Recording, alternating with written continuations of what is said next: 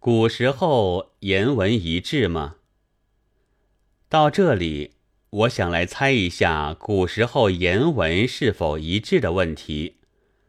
对于这问题，现在的学者们虽然并没有分明的结论，但听他口气，好像大概是以为一致的，越古就越一致。不过我却很有些怀疑。因为文字愈容易写，就愈容易写的和口语一致。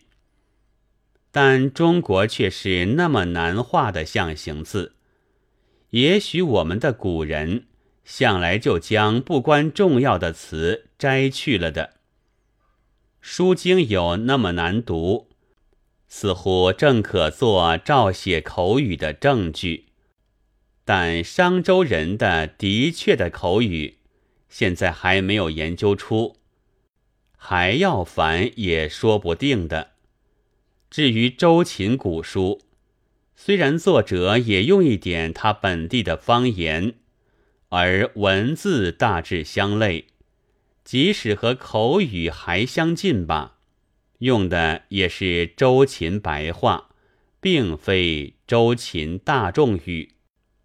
汉朝更不必说了，虽是肯将《书经》里难懂的字眼翻成金字的司马迁，也不过在特别情况之下，采用一点俗语。例如陈涉的老朋友看见他为王，惊异道：“火疑涉之为王，谈谈者。”而其中的“设之为王”四个字，我还疑心太史公加过修剪的。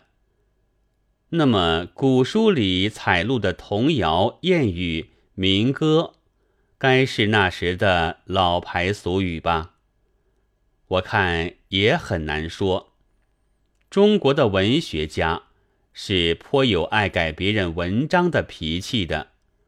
最明显的例子是。汉民间的《淮南王歌》，同一地方的同一首歌，《汉书》和《前汉记》记的就两样。一面是“一尺布尚可缝，一斗粟尚可充，兄弟二人不能相容”，一面却是“一尺布暖彤彤”。一斗粟宝蓬蓬，兄弟二人不相容。比较起来，好像后者是本来面目，但已经删掉了一些，也说不定的，只是一个提要。后来宋人的语录话本，元人的杂剧和传奇里的刻白，也都是提要。只是他用字较为平常，删去的文字较少，就令人觉得明白如画了。我的臆测是以为中国的言文一向就并不一致的，大原因便是字难写，只好节省些。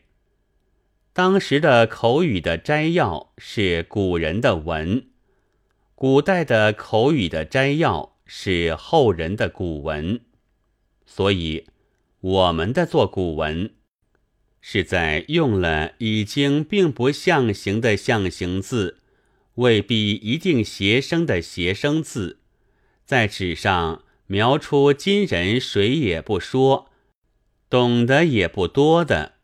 古人的口语的摘要来，你想，这难不难呢？